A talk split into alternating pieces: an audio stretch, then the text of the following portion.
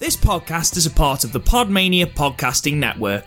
Check out podmania.co.uk to check out more of our great podcasts, features, reviews, match ratings, and previews spanning the crazy and diverse world of professional wrestling.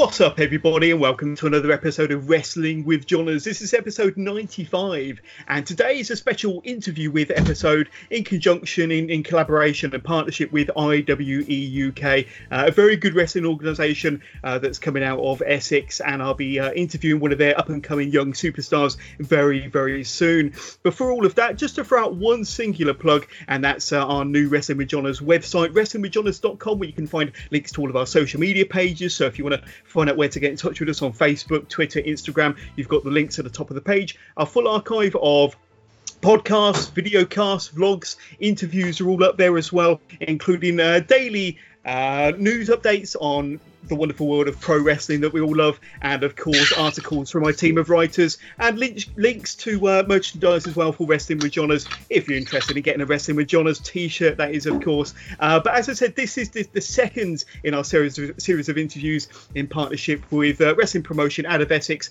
IWE UK, to help shine a bit of a light on some of their many up and coming young wrestling talents. And uh, my next interview in partnership with IWE UK, of course, is the very exciting Maverick Blade. So, Maverick, good evening. Thank you for coming on the Wrestling with Johners podcast. How are you? Yeah, I'm doing. Uh, I'm pretty good. I'm excited to be here. First podcast, so I can tick that one off the list. Um, so yeah, I'm, I'm very much ready to do this.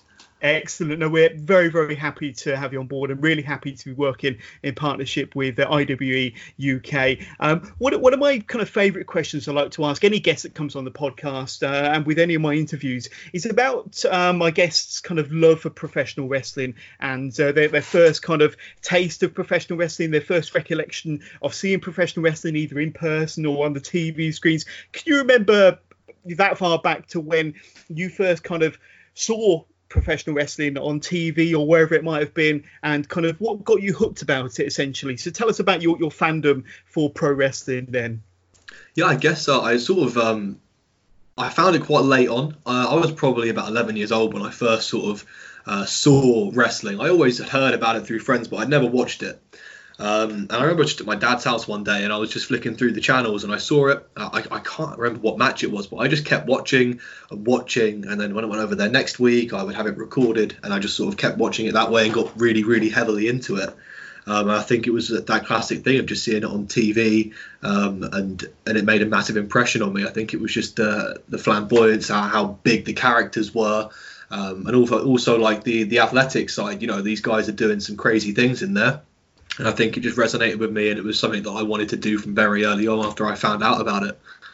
Yeah, and uh, can you remember some of your your your favourite wrestlers from back in your kind of early wrestling fandom? Who stood out to you uh, back in? I, I, suppose it would have been the early or to mid two thousands. Uh, can you remember who were some of your favourite wrestlers back then? Yeah, so I started watching just after WrestleMania 24. Um, I think the uh, that, that was the first pay per view that my friend burnt onto a, a, disc for me, and it was the, that was when I really started getting into it. Um, and the the guys back then that really would I was drawn to, there was two of them. Uh, it was CM Punk and Jeff Hardy, um, and and those two guys, uh, you know, Punk with the whole straight edge thing. That was something that was was massively important to me. I, I was straight edge for about three years when I was younger. Yeah. Um, and, and Jeff Hardy was just there was something about how he was just being himself, and it came across as being quite natural because I think he is this this character, and he's just letting it show, and he's just having fun with it. Uh, and I think that was what drew, drew me into him. But both of those guys were, were very influential to me. Yeah, and uh, no uh, two better wrestlers than Jeff Hardy and CM Punk to kind of get you hooked into uh, professional wrestling, I suppose. But uh, how would you say that your your love for wrestling as a fan has changed over the years, especially as you've kind of got a little bit older, got a little bit wiser, and now that you're involved in the business itself? How would you say that your, your love for professional wrestling as a fan has changed, as, as your tastes changed, as your kind of uh, love for certain organisations changed as the years have moved on? Yeah, I think it's just um, it's not necessarily been changed, but it's just my, my knowledge for it has just grown, and I've I've never really found a promotion um, that after I've watched it I wouldn't watch again. Yeah, so yeah. you know I don't watch many promotions consistently, but I will watch anything. Uh, all the different styles, it all interests me to see the different takes on how things are done. Um, obviously, how it's presented differently now with being involved with, with the running of IWE as well.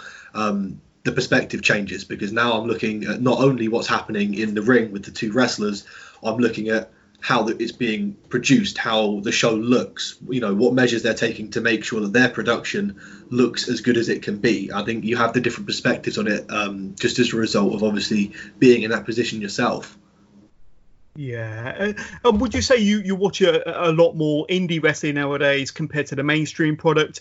Um, how has your kind of wrestling choices changed? Uh, certainly, uh, talking today, 2020, um, do you tend to stick with more the indie stuff because that's what you're involved in, or do you still uh, dip in and out of the mainstream stuff? Um, so I a lot of my friends come and watch uh, watch the shows with me. So we watch a lot of WWE's content. Um, NXT is the favorite right now. Um, uni students seem to be eating it up. Uh, they're really enjoying it, um, and I think it's just uh, the way they're presenting their content. It's a lot more serious than what we're used to with WWE. So that's one that sticks out. Um, as for the indie stuff, um, I'm quite lucky that we get um, we get people sending tapes into IWE with the links to YouTube and stuff. Um, so just as a result of that, you get exposed to to all sorts of companies from all over the place, uh, and I think that's quite exciting because you never know when you click on a link what you're going to see. Um, it, it, could be anything. I've seen some some guys who send and their, their stuff is comedy, and it's it's really really well done. And I think it's just exciting to be able to be in a position where that's sort of just being given to me, and I'm not going out looking for it. it it's sort of there uh, in the inbox of the of the page as like a little library that I can dip into whenever I um whenever I want to revisit bits that I've enjoyed. Yeah, that, that's really cool. That's really cool. And um, tell me a little bit about uh, you wanting to become a professional wrestler. So, can you kind of think back to what sparked that desire to want to become a professional wrestling a wrestler at the very beginning? How how how did you kind of make that decision to say one day, you know, I'm, I'm going to be a professional wrestler? Is it a desire that you've always had, or is it something that kind of happened all of a sudden, kind of um, more recently? I, I'd say it was a it was a more of a build. So um, I was obviously watching it for a couple of years, and then I went on a family holiday to Butlins and All Star Wrestling. Obviously, um, they, they run shows on the camps. Uh, they were doing a show there, and we went to watch it. And um, two of the guys on the show, uh, who at the time I had no idea who they were, um, but it was uh, ended up being Sheamus and Wade Barrett. Right. Um, and obviously, I think I saw those guys on that show. Um, and I was like, oh, this is this is pretty cool. And then when I saw those guys pop up in WWE, I think it clicked in my head that actually this is achievable because people that I saw a few years ago working at this small holiday camp are now over in the states and they've made it big. And I think that made the link in my head that it was something that can be done. And I think that was one of the reasons why that decision ended up being made because um, from the second I made it, I was I was dead serious about it. I think I was about 16 years old when I decided that I, I wanted to be a wrestler and be involved in the business. Um, and I, I told everyone who would listen the way I was going to do it uh, was I was going to save up all the money that I could and I was going to buy a ring and put it in my garden so that I could train whenever I wanted to. Um, and I, I, was I was dead serious about it. No one believed me, and then obviously it ends up happening, and um, people start to take it more seriously. But it was one of those things that after I'd made that decision in my head to do it, I knew I was going to have to go and do it. So, so uh, tell me a little bit about the, the, whole process then. So, how did you find out about the, the, training school to start off with, and then eventually taking that big step to turn up on day one, learning all the basics, taking your first bumps? Uh, it must have been quite a, a daunting start uh, to to kind of getting into professional wrestling, learning the ropes, so to speak. Tell us a bit about that process and how we started off. Um, it was an interesting one. Uh, the first wrestling ring I ever stepped foot in was my own one. Um, I I was so serious about it in my head that when I was 17, I said that when I had enough. Um, so I, I, I, go online, I find out uh, about where you can get these rings from. Um, I, I, get in touch with them, order it, it gets delivered. Um, and, and, the first bump I took was in the middle of my back garden in this ring. Um, so, you know, I I knew that it was uh, had an element of, of obviously it was going to hurt, right? Um, and people were like, well, what if it hurts too much and you decide you don't want to do it? Uh, and then, the sort of the stubborn side of me came out and was like, don't worry, I'm gonna do it. Um, and it sucked. The first bump, it really sucked. Uh, it, it hurt a lot uh, because I didn't really understand the mechanics of how the ring worked at the time, or the mechanics of how to bump whatsoever. Um, and it it sucked. It was bad. Um, and I sort of uh, everyone was sort of watching you know, seeing what it was going to be like, and I sort of had to just sort of firm it and sit up and say that it was fine because after you've just spent three grand on it, you don't want people thinking that you've wasted your money. Uh, exactly. When, yeah. You know, uh, and, and, now when it's taken up half of your mother's back garden as well, um, you you really don't want them thinking that you made a mistake, so you have to just stick it out.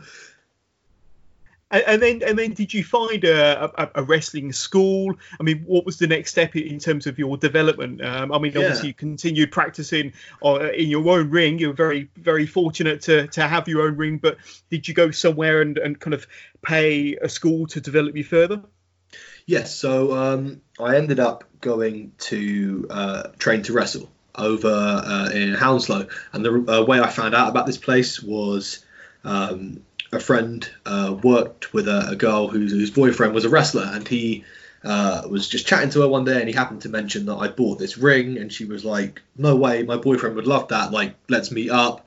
Uh, you can introduce us." Um, and I met them, and um, he he was very good to me. Uh, we we sort of got in the ring and just did a little bit, and um, he just wanted to see like at what point I was at. I think um, having like not actually been to a school, um, and obviously he's the one who introduced me to, to train to wrestle in the end. And I went over there uh, and spent a little bit of time with those guys, um, Terry and Liam. There, they were fantastic, um, and they were they were good because they didn't just teach you the in ring stuff. They were teaching you how to uh, handle yourself uh, as a businessman as well. Yeah. The you know that knowledge is really important uh, in an industry where we're all independent contractors. You need to be able to to fight your corner sometimes and and know when you're being taken advantage of. Um, and that was that was really valuable to me. Um, and those guys, like I said, they were absolutely fantastic. Uh, and then they went on uh, to be involved with Al Snow's Wrestling Academy, um, and they're doing very well. Uh, I, I, they look absolutely fantastic. Yeah, and that, that's a really fascinating kind of start into into training and your first start.